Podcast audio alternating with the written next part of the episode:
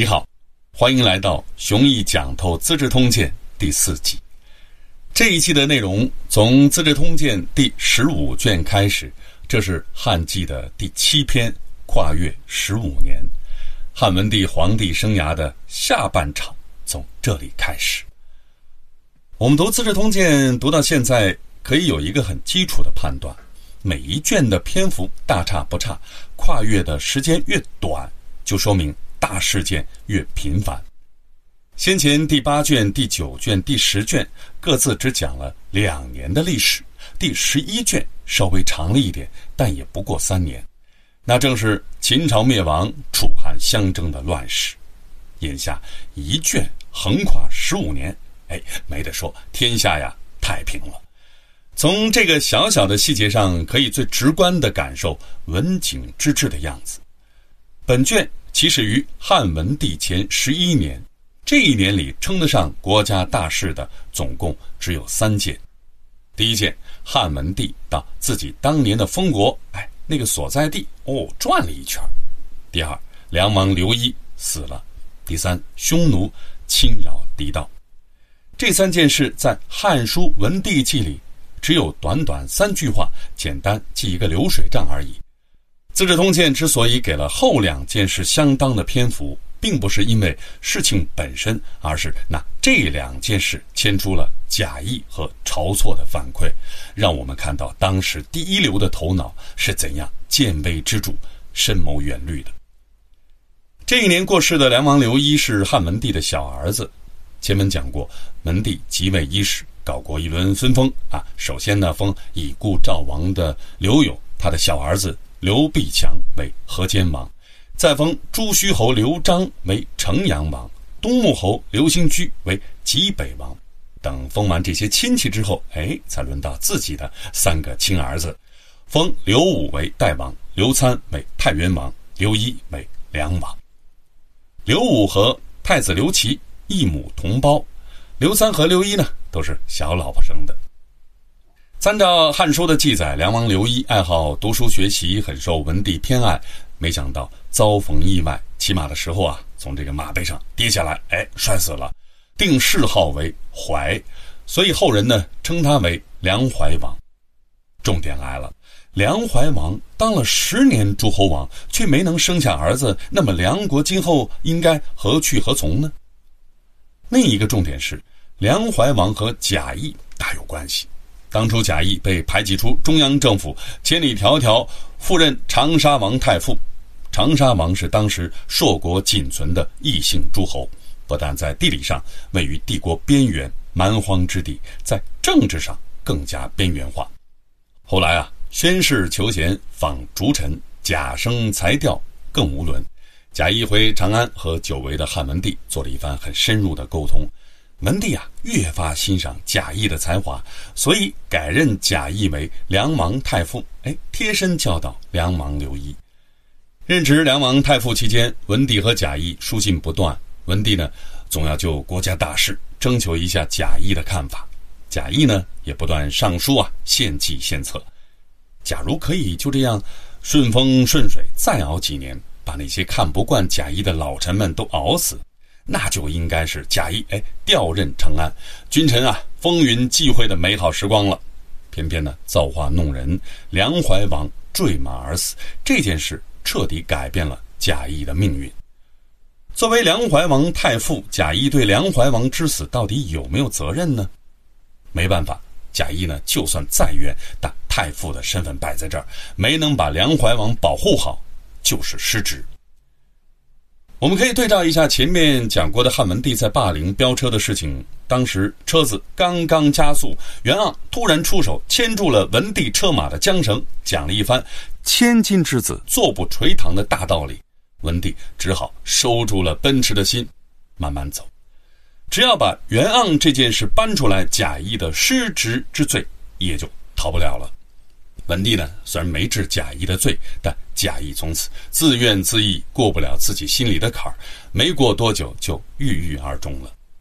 但是梁怀王死后，贾谊在自己的人生的苍凉暮色里，还是给汉文帝提交了掏心掏肺的意见书，建议扩大梁国和淮阳国的规模。贾谊的意见书大约就是新书里的议壤和权重两篇。班固把这两篇的内容呢做了编辑整理，收进《汉书·贾谊传》。司马光呢再根据这些内容删繁就简，编进了《资治通鉴》。那么问题来了，贾谊的一贯主张不是重建诸侯而少其力吗？要把诸侯国越切越碎，以消除诸侯国对皇权的威胁。哎。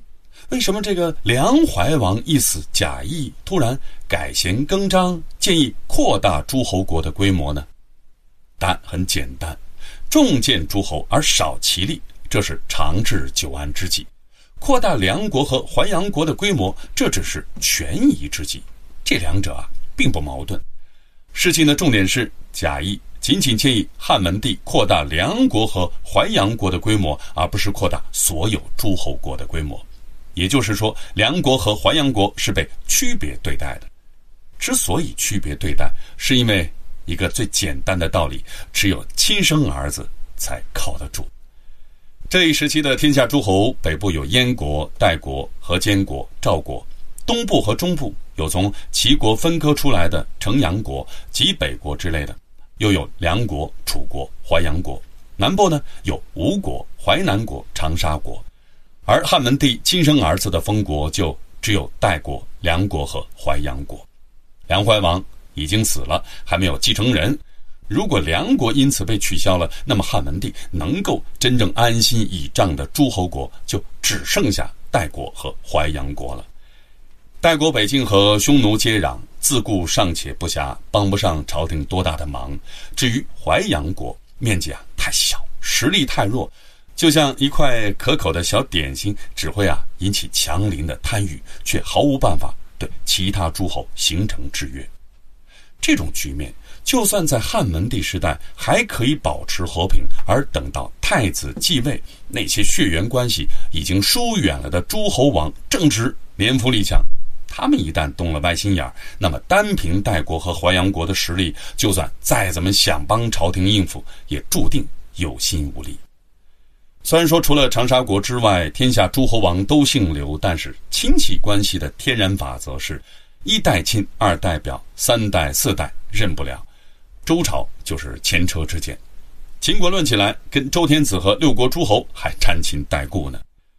所以站在汉文帝的角度，要想彻底消除政权隐患，就必须重建诸侯而少其力。但如果一时之间做不到，首先需要保障父子两代人平安的话，那就必须让汉文帝仅有的那几个亲生儿子壮大实力。实力呢，必须要强大到足以制衡那些三代四代的远房亲戚。至于汉文帝的这几个亲生儿子在繁衍几代之后会不会成为汉王朝的威胁，那就走一步看一步吧，不是当务之急。不妨呢，留到今后慢慢的想办法。好，让我们再来盘点一下汉文帝的这几个亲生骨肉。窦皇后生育有刘启和刘武，不知名的小老婆生育有刘参和刘一，满打满算也只有四个男丁。这四个男孩子里，太子刘启是皇位的继承人，刘启的同母兄弟刘武是最亲最近的骨肉，刘参和刘一虽然疏远一些，好歹啊也是刘启的同父异母兄弟。如今呢，刘一死于意外，那么能胜任一国诸侯的皇子，总共就只剩下刘武和刘参两个了。如果不给他们广土重民的封国的话，等汉文帝百年之后，刘武和刘参的封国，转眼间就能被那些亲戚们啊瓜分了。刘启的皇位自然呢也就坐不稳了。从地缘政治的角度来看，梁国如果得到扩张，就足以抗拒齐国和赵国。淮阳国如果得到了扩张，就足以制衡吴国和楚国。这样一来，用贾谊的原话来说，就是“陛下高枕，终无山东之忧矣”。这句话特别啊，能够说明当时大汉帝国的政治格局。真正的汉，并不是一个广土重民的帝国概念，而是被关东诸侯当成一个汉王国，只是一个级别啊略高的王国而已。这个汉王国真正可以控制的地区，不过就是关中核心区和关外不多的地方。至于关东诸侯，不但是一个个的独立王国，而且都是汉王国潜在的敌人。敌人的威胁迫在眉睫，所以当务之急就是大力扶持自己人。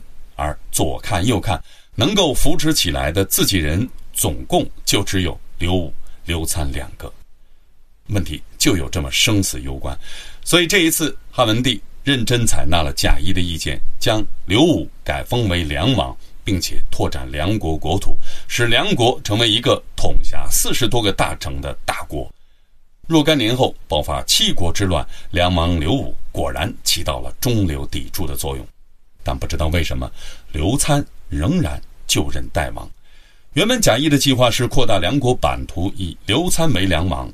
扩大淮阳国版图，以刘武为淮阳王，也许是知子莫如父的缘故吧。汉文帝采纳了贾谊的思路，在具体方案上做出了自己的调整，或者是因为夫妻关系问题，不能给小老婆生的儿子太多优待。现在有刘武统辖梁国，刘参统辖代国，汉帝国的北部和东部就算是可以高枕无忧了。但问题是，南部的隐患难道就不值得认真对待吗？吴国和楚国都是贾谊重点担心的对象，所以才给出了给淮阳国扩容的提案，使淮阳国对吴楚两国形成封锁。如此关键的策略，汉文帝为什么置之不理呢？我们最自然的反应是，淮阳国和梁国接壤，刘武原本是淮阳王，会不会？刘武改封梁王之后，原先的淮阳国通通并入了梁国呢？史料里啊，并没有明确记载。《史记》呢，给出了隐约的一点线索，说淮阳国喜梁为郡，淮阳国被改制为中央政府的直辖郡县。但《汉书·邹阳传》似乎又透露出淮阳国被并入梁国的信息。同一时间，汉文帝。还做了一个奇怪的安排，将城阳王刘喜改封为淮南王。这位刘喜是齐王刘肥的孙儿，刘璋的儿子，怎么就突然间换了封地呢？原因呀，已经无从考证了。不过，这位刘喜在四年之后又返回了城阳国。等到七国之乱爆发的时候，刘喜完全没有表现出来父亲刘璋的勃勃野心，在叛乱者的盛情邀约之下。保持了高度的克制。这些事情，往宏大了说是煌煌帝国的顶层设计；往朴素了说，不过就是一群亲戚争家产。哎，你算计我，我算计你，仅此而已。这是文帝前十一年，贾谊贡献了自己人生中最后的政治智慧。下一年就是他英年早逝的时间了。人世有代谢，往来成古今。贾谊的时代结束了，晁错的时代马上就要到来了。我们下一讲再见。微信 o u c h s t y l e 提醒您，此音频仅供我群内部交流学习使用，请勿传播。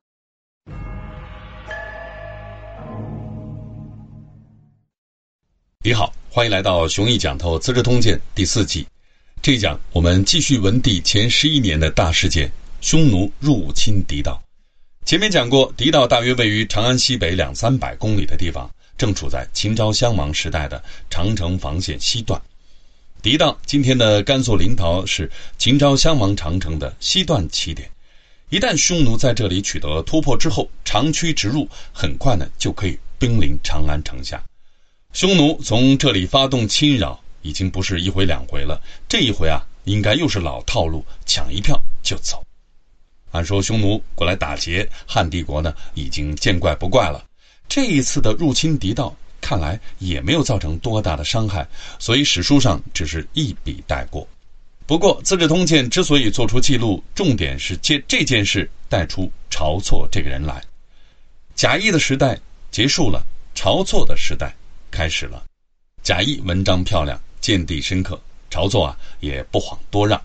后人编选古文经典篇目。晁错和贾谊的文章都很难被遗漏，但是当初司马迁记录晁错的事迹，把他和他的死对头袁盎合为一篇传记，这就是《史记》里的《袁盎晁错列传》。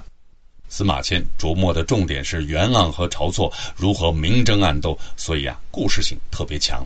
但对于晁错的文章，竟然一篇都没有摘选。幸好后来班固编修《汉书》，虽然还是让晁错和袁盎合传，但终于把晁错的重要政论补了进去。我们从这个角度来看，《史记》和《汉书》的不同侧重，《史记》的可读性更强，《汉书》呢虽然有点繁荣，但在资料方面齐备得多。《资治通鉴》收录晁错的文章，就是从《汉书》节选来的。我们呢，先来简单了解一下晁错的出身。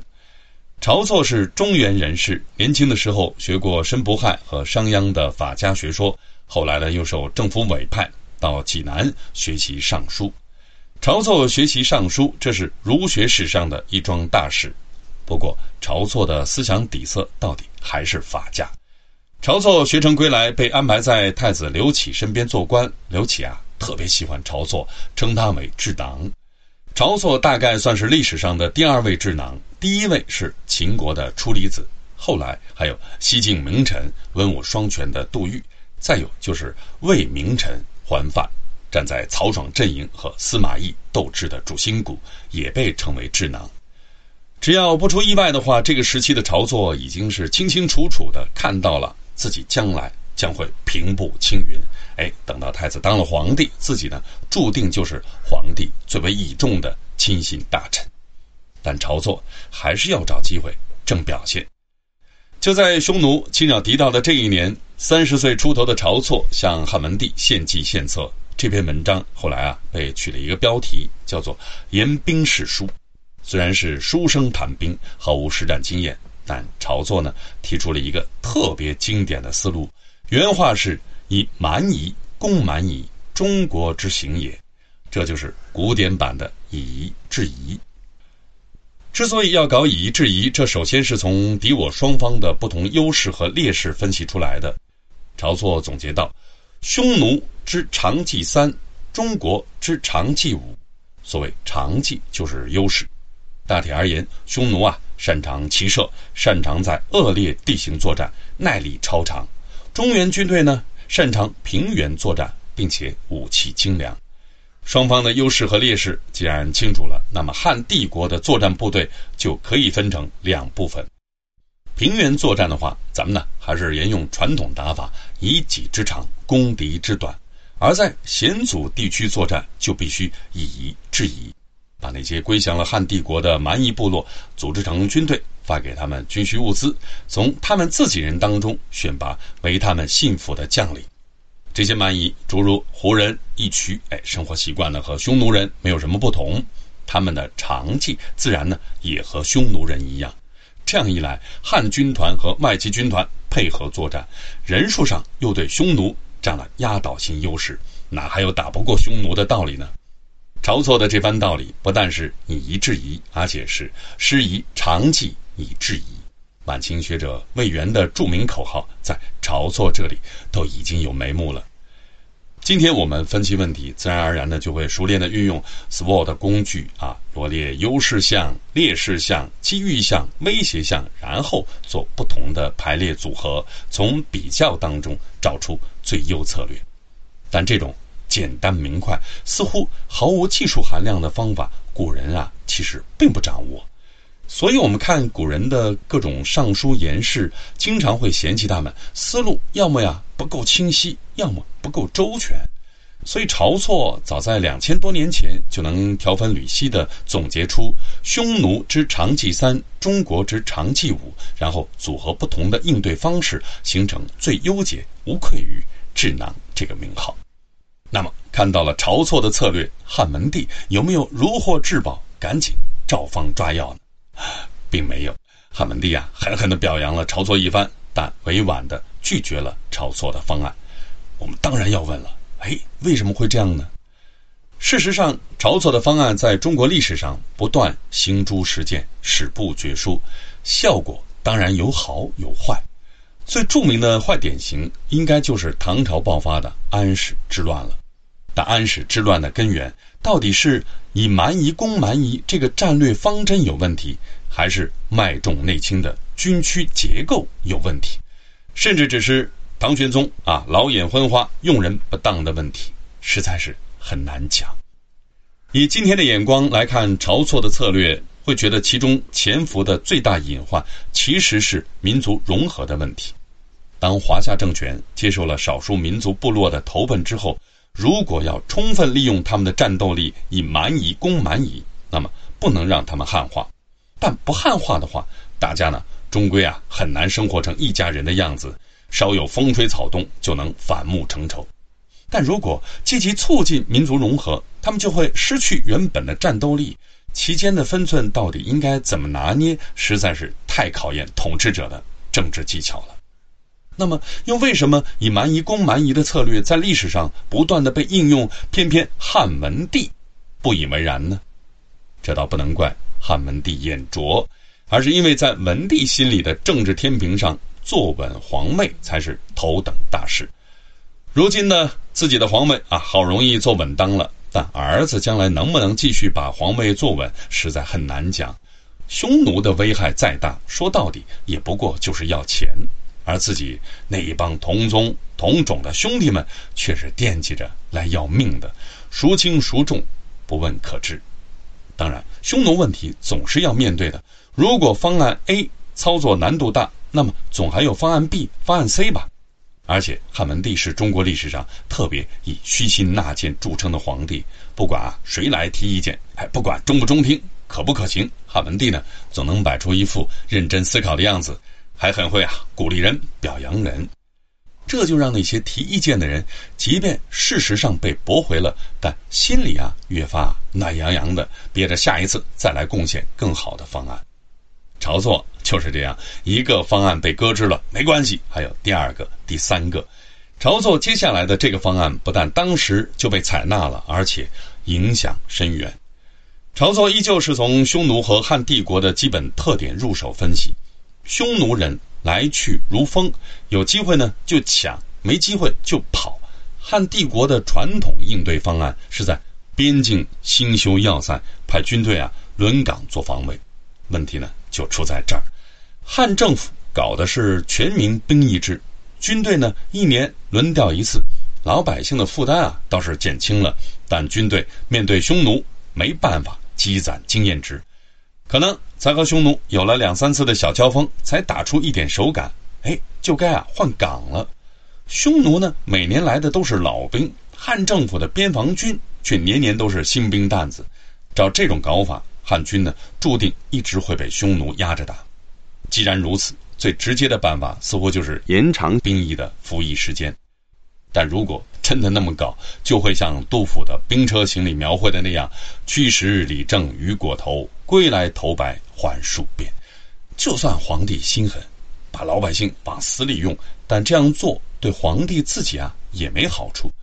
因为结局就是，且如今年冬未休关西卒，县官急所租，租税从何处？男丁呢都去站岗了，没人搞生产了，国家财政自然啊也就吃紧了。这样搞还有一个问题，那就是军需物资的物流成本太高。中国在大运河开凿之前，南北运输呢一直都是一个老大难问题，没法呢走水运，只能啊靠陆运。长途陆运的话，贩卖金银珠宝倒没什么，但如果给几万大军供应粮食呢？所以，《孙子兵法》特别叮嘱过阴粮于敌的重要性。账是这么算的：吃掉敌国的一份粮食，就相当于省掉了从本国运来二十份粮食的成本。但问题是，军队深入敌境可以阴粮于敌。防卫边疆的话，根本就不存在阴粮于敌这个选项。即便是打进匈奴的地盘，也不可能抢到多少粮食。防御匈奴呢？哎，你看，就是有这么难。左有左的不是，右有右的不是。你可能会问：不是有和亲政策吗？必须承认，和亲啊确实管用，只不过呢，并不是很管用。这倒不怪匈奴单于不讲武德、出尔反尔，而是匈奴的组织结构决定了的。单于根本做不到对全部族人的令行禁止，就算啊全心全意想做汉朝皇帝的啊乖女婿，也约束不住所有大大小小的匈奴部族。所以和亲搞得好，虽然可以避免匈奴的大举进犯，但免不了时不时的局部骚扰。问题棘手到这种程度，晁左到底有怎样的解题思路呢？我们下一讲再见。微信 o u c h s t y l e 提醒您，此音频仅供我群内部交流学习使用，请勿传播。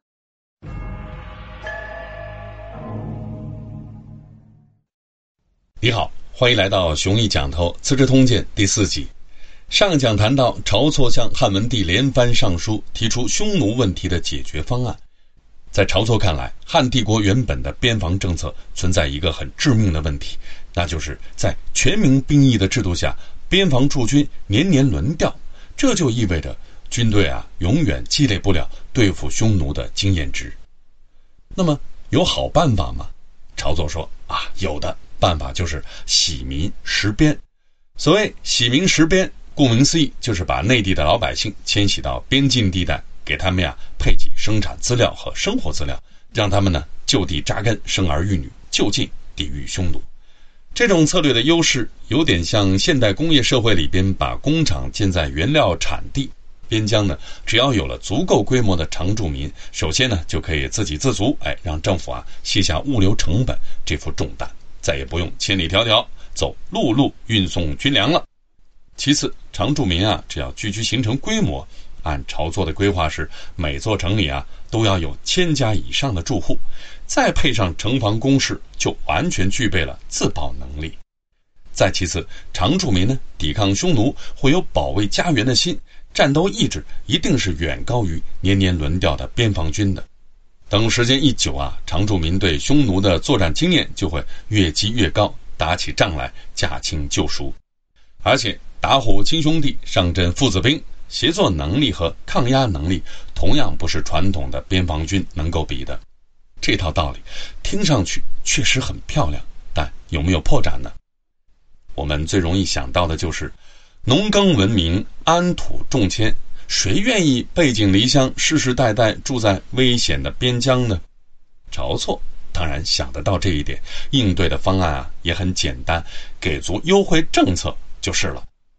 由政府负责造大城、修新房、给良田，有罪的受罪，无罪的赐爵，生产资料和生活资料啊敞开了发，给足免税年限，就不信老百姓不动心。所以真正的难题并不在这儿。而是在一个现代人不容易想到的地方，那就是洗名石边这种事，并不新鲜。秦始皇就干过。晁错最容易面临的责难是：假如这套方案可行，秦朝怎么就二世而亡了呢？正因为秦朝倒行逆施，才有了汉朝的拨乱反正。怎么拨乱反正的人反而要学倒行逆施的那一套呢？前面讲过了，秦始皇应当是把内地的三万户人口迁到了北方和匈奴接壤的地带，这种事当然是太招人恨。大概呢是为了补偿这些移民，所以给他们整体提升了一级爵位。南征百越的时候，秦始皇呢，哎，也搞过这一手，迁徙中原百姓到新设立的广西、南海、桂林三郡，但政治意图似乎并不是以常住民。驻守帝国的南部边疆，而是让中原百姓和百越人混居，哎，实现文化融合。前车之覆，后车之鉴，晁错要想让自己的这一套洗民实边的方案站得住脚，在当时首先就需要和秦始皇的暴政撇清关系。以晁错的绝顶聪明，文章的第一句话就已经在做这件事了，长篇大论来做论证。说秦始皇啊，北伐匈奴，南征百越，并不是为了保境安民，而仅仅是为了满足一己的贪婪。所以各种安排全部去考虑百姓的死活，当然就会搞得民怨沸腾，以至于版图之内稍微出现了一个小小的火苗，马上呢就烧起了燎原大火。晁错这篇奏书，后人呢给他取了一个标题叫《守边劝农书》。如果我们看古文选本啊，看到这篇文章会很难理解，为什么晁错不是开宗明义，而是絮絮叨叨好半天去抨击秦始皇？其实并不怪晁错词不达意，而是因为在当时的政治环境之下，要提洗民实边的建议，就必须第一时间跟秦始皇撇清关系，不然的话，连政治立场都错了，政治方案也就没得谈了。更何况晁错本来就有法家的学术背景，一旦被人扣上了为暴秦犯案的大帽子，那真是跳进黄河洗不清了。但平心而论，晁错抨击秦始皇，并没有说到点子上。秦始皇之所以开疆拓土，是因为商鞅变法以来，秦政权以军国主义立国，战争呢变成了推动国家运转的发动机，一旦开动就停不下来。而当秦国吞并天下，规模突破了临界值，老黄历就应付不来新世界了。那么，同样是洗民实边，晁错的策略和秦始皇的策略有没有本质性的不同呢？晁错已经强调了两者的出发点不同。秦始皇是为了满足一己之私，是苛政；我们大汉帝国是为了保境安民，是善政。下一步。就要强调实操层面的区别了。动员那么多人背井离乡，秦朝的办法是威逼，哎，我们汉朝的办法必须反过来利诱。只要在边防关键地带新建大城，城防硬件过硬，良田美宅哎免费给，赦罪赐爵免除赋税，哎，肯定是不愁没人来的。那么再下来的一步问题就是。人家来了之后，如果发现无利可图或者利益不够丰厚，当然就不愿意常住。那怎么才能吸引大家落地生根呢？这个就需要更有诱惑力的利诱政策了。晁错提出，如果匈奴过来抢劫，只要有人能把被抢走的东西抢回来，就有权分走一半作为赏金。这个方案乍听起来特别合理，但我们呀，不妨假想一个情景。假如啊，你的钱包被强盗抢走了，你的邻居冲出来赶跑了强盗，夺回了你的钱包，然后他从钱包里取走了一半的钱，还给你剩下的一半。虽然从道理上讲，如果你的邻居不出手，你连这一半的钱都保不住。或者纯粹做一个数学计算，你的钱包里边啊，一共有一百元钱被强盗抢走之后，哎，你的财富减少了一百元，变成了零元。那邻居呢？哎，邻居赶跑了强盗，就算只给你一元，你都净赚了一元。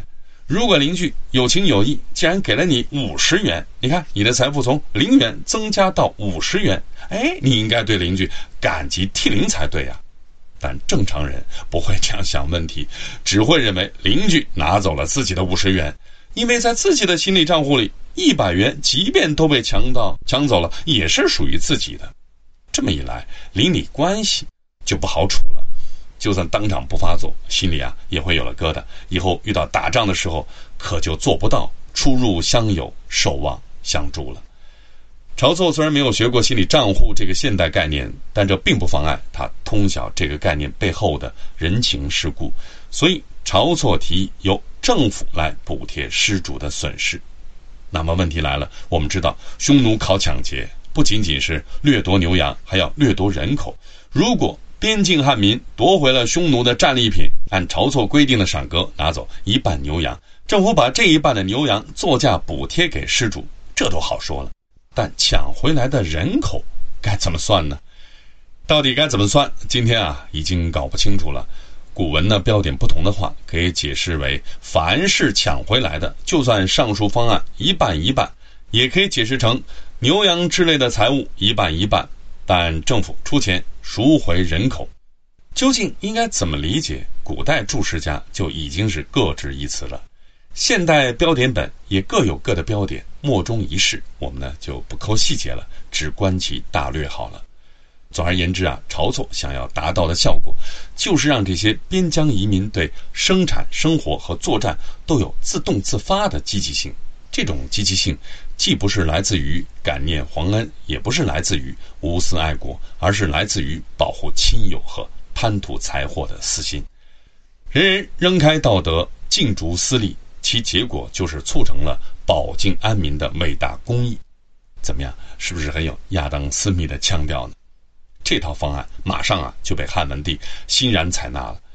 我们今天给历史复盘，也会觉得这套方案。逻辑自洽，而且可行性很强，只要正常操作下去，不难实现长治久安的目标。那么新问题来了，在晁错以后，一直到晚清，喜民实边的建议声不绝于耳。显然，它并没有成为一个具有稳定性的基本国策。这只能说明一件事：方案存在严重破绽。但破绽到底出在哪儿呢？道理啊，其实一点就透。一旦喜民实边的政策被贯彻下去了，边境大城里的常住民不但可以自给自足。还结成了打虎亲兄弟、上阵父子兵的亲密关系，战斗经验值越积越高。这样一来，对中央政府的依赖度也就约等于零了。更要命的是，大城和大城之间还很容易结成联盟关系。到了这种时候，他们不但防得住匈奴，也防得住中央政府。晁错一心想为政府减负，却忽略了减负的同时，其实也减弱了依存关系。所以，越到后来，统治者呢就越发意识到这个问题的关键所在，于是宁可财政负担重、物流成本高，甚至战斗力差，也不能让军队和军区自给自足。晁错的守边劝农书就谈到这里了。汉文帝果断落实了晁错的方案，那么接下来会发生什么呢？我们下一讲再见。微信 o u c h s t y l e 提醒您，此音频仅供我群内部交流学习使用，请勿传播。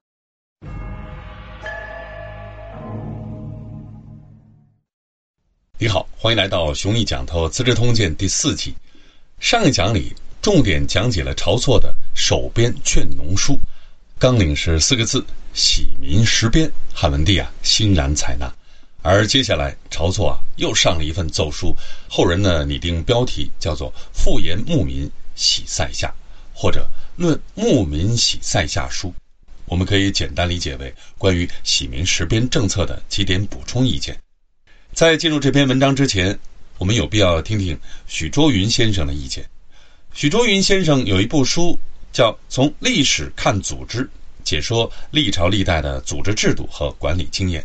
其中谈到汉文帝时代的匈奴问题和晁错的策略是这样讲的：汉朝政府既需防卫边疆，又需顾及国家庞大的军备负担，如何在两者之间求取最经济而最有效的方法，也是汉朝政府必须面对的难题。《资治通鉴》卷十五记载。晁错在文帝十一及十二年曾两次戒严，可以在边疆上建立专业的防卫力量，以国家公地放领的方式，吸引一批人志愿在边疆守卫，并且可以自己耕种啊养活自己，这是军事屯田。同时奖励商人运送粮食物资到边疆，以达到降低防卫边疆成本的功效。这种策略是创造条件，不花本钱，使人民志愿为国家做事。但是，要让这批人能安心的屯田居住，政府呢也必须下一点本钱啊，建镇、盖房子、派医生，让屯田户可以安安心心的过日子。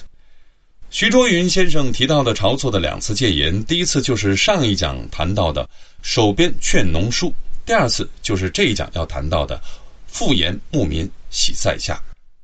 守边劝农书既然已经被汉文帝付诸实践，也真的有大批的内地百姓受到利诱，甘愿背井离乡迁徙到边境大城。那么当务之急就是赶紧给出好政策，让这些人呢可以在第一时间安顿下来，且不可心存疑虑，收疏两端。人到位了，但屯田的成效至少也要等上一年。那么当务之急就是政府赶紧再出一点本钱，让第一批移民吃好住好。不如此，则不足以吸引仿效者。晁错啊，考虑的特别周到，说政府要做的，首先是各种硬件设施到位，让移民呢，只要一落脚就有家可以住了，有工作可以上手了。除此之外，政府呢还要为新城配备医生和巫师，方便呢帮移民们治病祭祀啊，还要鼓励移民们谈婚论嫁，生儿育女，一言以蔽之，让。边境新城迅速形成一个可以自给自足、自生自养的新区。只要移民的生活稳定下来，一切呢就好办了。城里的孩子们从小在一起玩大，成年以后就成为了工作和战斗的伙伴，协同作战的能力远不是兵役制度下的军队可以比肩的。当身边的战友都是发小、铁哥们儿，这打起仗来就不难为对方拼命了。在这个基础上，如果再以重赏和重罚作为辅助手段的话，他们自然就会死不还种，拼死冲锋，绝不退缩。晁错要达到的目标是死不还种。我们在《资治通鉴》的前文里边呢，已经见过近似的说法。那还是战国年间，名将吴起会亲自为生了疮的士兵吸吮伤口的脓血。士兵的母亲听说了这件事，忍不住哭了。有人问他。你儿子只是普通一兵，将军大人能亲自给他吮吸伤口的脓血，这是何等的关照？你为什么反倒哭起来了呢？这位母亲回答说：“往年吴将军要给孩子他爹吸过脓血，他爹打起仗来特别能拼命，结果战死了。吴将军如今又这样对待我的儿子，我的儿子恐怕呀也要死在战场上了。”这位母亲形容孩子他爹作战拼命，原文是战不旋踵，直译的话就是打起仗来不转脚后跟，也就是只知道往前冲啊，不知道往后退。怎样让别人替自己卖命，这是管理学上的一项重大课题。最传统的做法以智瑶对待豫让为典范，智瑶以国士待豫让，豫让感激之下便以国士姿态。报答智瑶，为此不惜跑家舍业，栖身吞炭，最后付出生命。但这种做法有个致命的缺点，那就是没法拓展适用范围。总不可能把几百几千人都以国士相待吧？于是就有了吴起的策略。指挥官呢，只要拿出这种做派，全军战士就会受到感染，这打起仗来啊就能拼命了。但吴起策略也有缺点。一来太考验指挥官的个人素质，二来呢只能推广于一支中等规模的军队，没法推广于一整个军团或者军区。所以兵法上就有所谓“陷之死地而后生，置之亡地而后存”，把所有人啊都扔进一个不拼命就会惨死的境地，激发他们求生的天性。但这个策略也有缺点，那就是没有可持久性。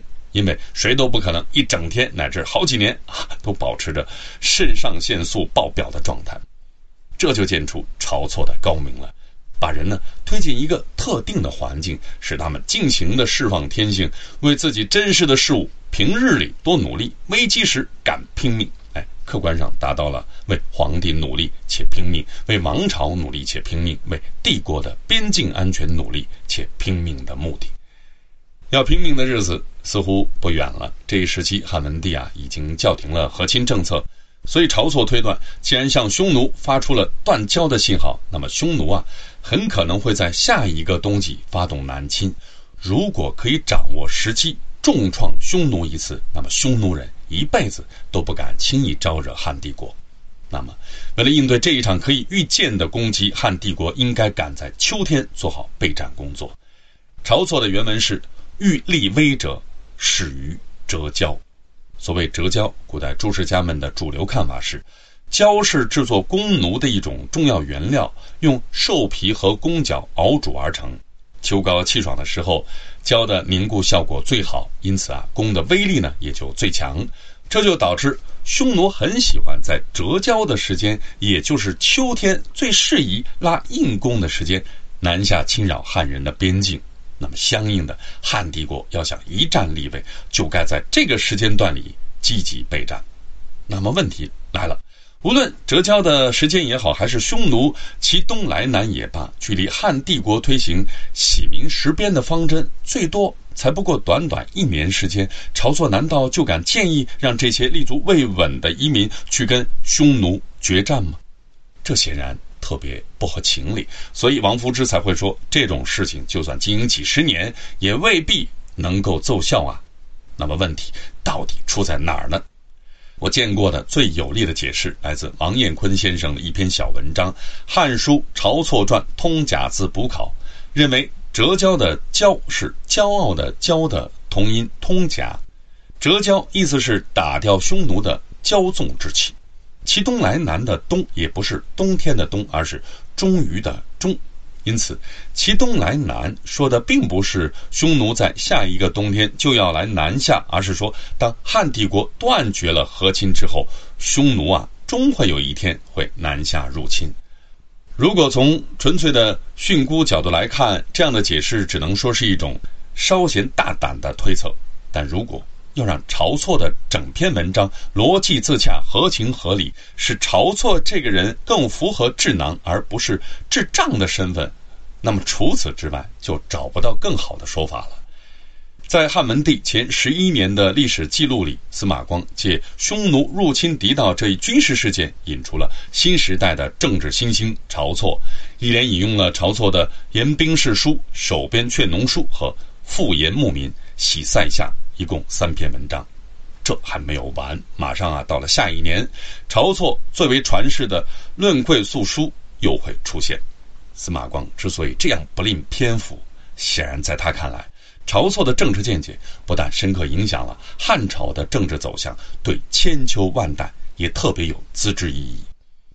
不过，在本年度内容的结尾，司马光还没有忘记补充一句，说晁错为人翘直克身。因为口才好，很受太子刘启的宠爱，太子一家都称他为智囊。所谓翘直克身，简单理解的话就是商鞅那样的人。凡是法家风格的官员，尤其是被称为酷吏的那些人物，基本上都是这种性情。于是，在思想史上，比较贾谊和晁错就成了一个饶有趣味的话题。在人们通常的印象里，贾谊有着浓厚的儒家底色，还很有啊几分诗人气质。晁错呢，却相反，冷冰冰的法家底色，不近人情，一门心思都是功利。然而，在鲁迅先生看来，这两个人从性情到行为，人生上半场的表现高度相似，就连文章风格都像，慷慨激昂，畅所欲言。贾谊和晁错一样，有着法家的学术底色，这是司马迁亲口讲过的。如果说有什么区别的话，那就是贾谊的文采更好，晁错的文章更接地气。贾谊的《治安策》《过秦论》和晁错的《贤良对策》《言兵事书》《守边劝农书》，皆为西汉鸿文，章盖后人，其则甚远。只不过在论述匈奴问题上，贾谊的见解太迂腐了，比不上晁错的真知灼见。那么问题来了，不是说？晁错为人翘直克身吗？如果说晁错和贾谊性情相似的话，贾谊身上哪有一点翘直克身的影子呢？而且两个人的起点相当，人生上半场也大差不差。哎，为什么到了下半场就天差地别了呢？鲁迅先生是给了答案的。汉文帝时代清静无为是基本国策，所以贾谊连篇累牍的改革方案始终啊没有机会落实。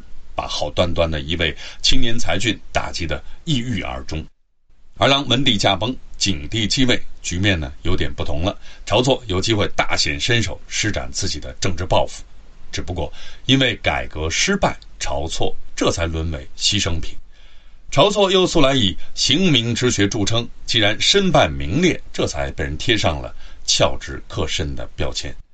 假如晁错和贾谊哎调换一下位置。人生后半场到底会怎么样？嗨，真就不好说了。只是因为贾谊的文采更胜一筹，人生际遇有多坎坷，司马迁呢很同情他，把他和屈原写进了同一篇列传，所以贾谊在后世的名声啊才压过了晁错。在鲁迅先生看来，贾谊和晁错并没有什么本质上的不同，只是因为遭遇了不同的时代，这才有了迥异的人生。晁错头上所谓翘直克身的标签来的一点都不公平。贾谊如果生活在晁错的时代，有机会像晁错一样大展宏图的话，结局未必比晁错更好。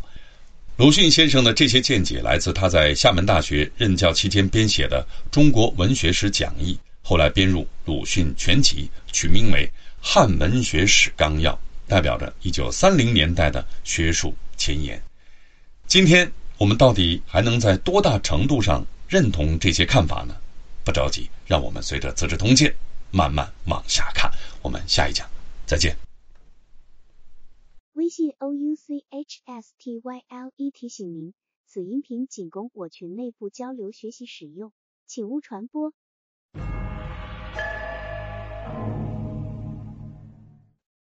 你好，欢迎来到雄毅讲透《资治通鉴》第四季。这一讲我们进入新的一年，汉文帝前十二年，冬十二月，黄河决口，朝廷大规模征发人力，堵塞缺口。春三月，汉文帝下诏，出关无用传，意思是说，从今以后出入关卡不必使用通行证了。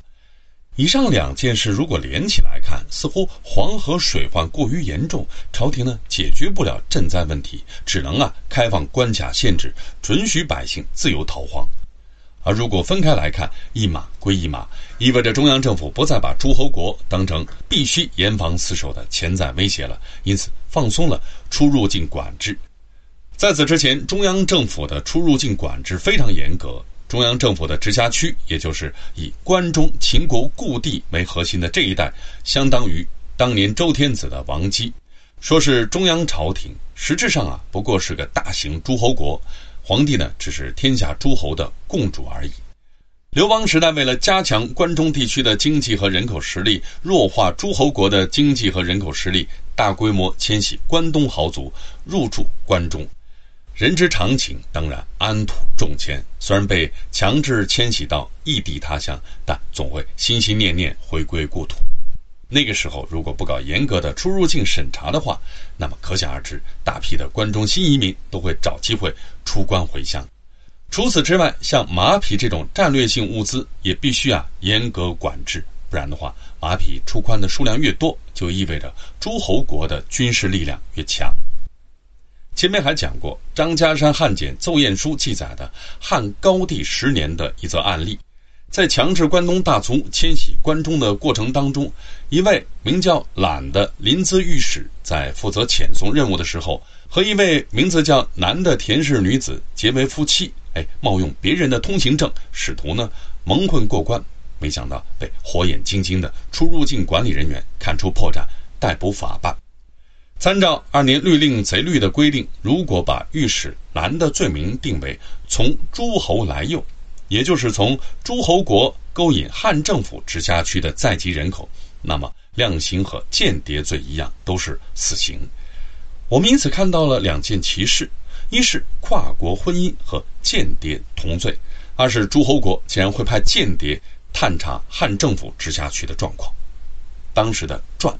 也就是通行证到底是什么样子，又是怎样一个申请和审批程序，我们呢已经很难确知了。不过，一九七三年，甘肃金水金棺遗址出土了一万多枚汉代简牍，可以让我们从西汉中后期的通行证使用规范推想一下高帝和文帝的时代。传首先可以分为官传和私传两类。官传用于执行公务，私传才是普通百姓离开户籍所在地需要去申请的物件。假如你是汉朝的一名普通百姓，哎，想要出个远门，绝对不可以说走就走。你首先啊，要向乡一级的政府机构申请私传，哎，交代清楚你要去哪儿，去干什么。办事员接到了你的申请，那就要开始走流程了，核实你的户籍，看看你的赋税缴纳情况，有什么犯罪记录。个别地方呢，还需要本地的父老或者是里正啊出面为你做担保。流程走完之后，上报上级部门审核，有时候啊，甚至还要经过三级审核。哎，终于审核结束了，可以给你发一份私传了。私传上面会写明你的户籍、赋税和有无犯罪记录啊，还要有你的姓名、年龄、身高、籍贯、肤色这类的基本信息。那还要写明啊，你随身带着的马、牛、车和金属器物都有多少，然后有一些固定格式的官方辞令啊，最后在封泥上盖上审批负责人的印信，终于啊可以让你拿到了。在我们今天的概念里，只有出国回国才有所谓出入境问题，人物财都要接受海关的稽查。而在汉朝初期，海关呢竟然会设置在中央政府的直辖区和诸侯国之间，皇帝把诸侯国当外国看，诸侯国呢也把中央直辖区当外国看。终于时过境迁，从御史兰跨国婚姻案的汉高帝十年到如今汉文帝前十二年，已经啊将近三十个年头了。当年的新移民已经变成了老住户，正所谓松门松菊何年梦。且任他乡做故乡，人口一旦可以自由流动了，经济也就活跃起来了。当时虽然还是农业社会，大城市并不需要多少农民工，但可想而知的是，出关不用赚一定会最大限度地为商业活动减负。这也足以说明，经过了中央朝廷几十年的苦心经营，终于不再担心人口和战略物资外流了，也不再担心诸侯王向长安城里派间谍刺探情报了。老一辈的汉帝国已成往事，老资格且心怀不满的诸侯王都没了声音。和刘邦一道打天下的老臣们也都凋亡的差不多了，就连拥戴文帝即位的第一功臣周勃也在上一年里过世了。是时候扫除障碍，天下一家了。那么问题来了，除官无用传的政策是不是真的利国利民，可以长久贯彻下去，成为汉帝国的政治传统呢？答案是，不管是不是利国利民，至少既不利于管理。又不利于税收，更违背了重农抑商的基本国策，所以这条路注定走不了多远。即便汉帝国在汉武帝以后彻底消除了诸侯国的隐患，出关无用传的政策也只是偶一为之，临时解决一下灾荒问题。毕竟总不能让饿着肚子逃荒的老百姓找政府一层层的啊审批通行证去。更何况，如果遇到水灾，连地方政府都被淹了。没人还能够审核盖章了。《史记·货殖列传》有一段话，形容汉朝的民间经济蓬勃发展。原文是这样讲的：“汉兴，海内为一，开官粮，持山泽之境，是以富商大贾周流天下，交易之物莫不通，得其所欲，而喜豪杰诸侯强族于京师。”这段话从字面上很好理解，但要把时间线理顺，就很难了。字面上看，说的是汉朝兴起之后形成了统一局面，政府啊放开了关卡和桥梁的通行限制，也不再禁止老百姓去山林水泽获取利益，所以富商大贾在全国呢到处都有活动，商贸贩运四通八达，太赚钱了。政府啊把豪强大族迁徙到首都长安定居。如果梳理一下时间线，司马迁的意思似乎说的是刘邦时代先有富商大贾周流天下，然后才有强制迁徙关东豪族入关的政策。但如果这样理解，而二年律令就有矛盾了。汉初明明关禁森严，把诸侯国当贼防着，怎么就海内唯一开官粮了呢？但如果根据二年律令，把《史记·或者列传》所描写的海内唯一开官粮当成汉文帝出关无用传之后的全国面貌，那就没法解释最后一句“而起豪杰诸侯强族于京师”。最有可能的情况是，一方面汉朝兴起之后百废待兴，官禁制度没有那么快就严格起来；一方面所谓。富商大贾周流天下，说的只是天下各地都有富商大贾在活动，哎，各有各的区域性市场，而并不是说全国形成了统一市场。以当时的物流条件，农副产品很难做长途贩运，只有奢侈品，哎，才有可能周流天下。林甘泉先生准确把握了史料当中的关键性细节，《史记·货殖列传》说：洛阳、东谷、齐鲁。南谷、梁楚、邯郸、北通、燕涿，南有郑卫，可见当时即使像洛阳、邯郸这样的大都市，也只是区域性市场的中心，各地的土特产流通范围有限。当时的民谚“百里不犯桥，千里不犯敌”，也反映了农副产品的交换没有超出区域性市场之外。民间谚语所谓“百里不犯桥，千里不犯敌”，意思是说啊，像柴火啊、粮食这类体积大、分量沉又卖不上太高价格的东西，交易赚取的利润抵不上长途物流的成本，所以啊，不适宜远距离贩运，这是很朴素的商业智慧。那么新问题来了：汉文帝出关无用传有没有促进自由市场、鼓励民间贸易的用心呢？是啊，哪怕各地只是多多发展一下区域性贸易，也能互通有无，改善民生啊。答案呢，已经不得而知了。但这样的政策难免呢，会让人产生这样的猜测。也许正是因为这个原因，晁错啊又出来提意见了。这份意见就是晁错全部文章当中最为传世、在历史上影响力最大的一篇。后人呢，给他拟了一个题目，叫做《论贵素书》。是我们很多人在中学语文课本里啊都学过的，但准确理解这篇文章并不容易。我们下一讲再谈。微信 o u c h s t y l e 提醒您，此音频仅供我群内部交流学习使用，请勿传播。